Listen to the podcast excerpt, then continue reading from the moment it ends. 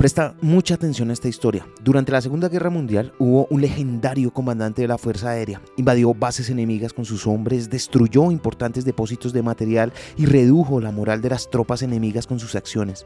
Cuando su avión cayó bajo fuego enemigo, escapó sin un rasguño gracias a su paracaídas correctamente doblado y guardado. Tras concluir el servicio militar, regresó a casa.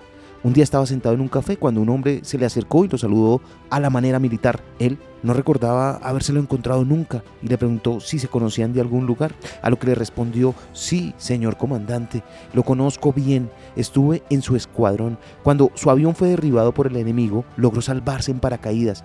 Yo fui el que dobló y guardó su paracaídas ese día y el que lo puso en su avión.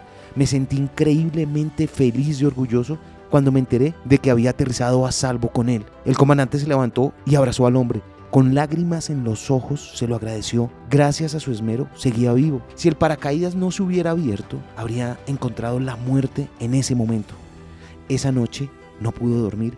¿Cuántas veces se había cruzado con él durante su servicio, cuando ambos habían estado en el mismo escuadrón? Sin embargo, no se había fijado en él, simplemente porque él era el gran comandante y el hombre un soldado raso. Ahora piensa, ¿cuántas veces en la vida nos fijamos en las personas que doblan y guardan un paracaídas para nosotros?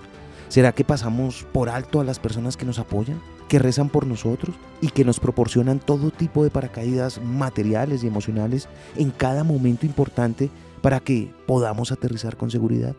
¿Y cuántas veces doblamos y guardamos un paracaídas para los demás?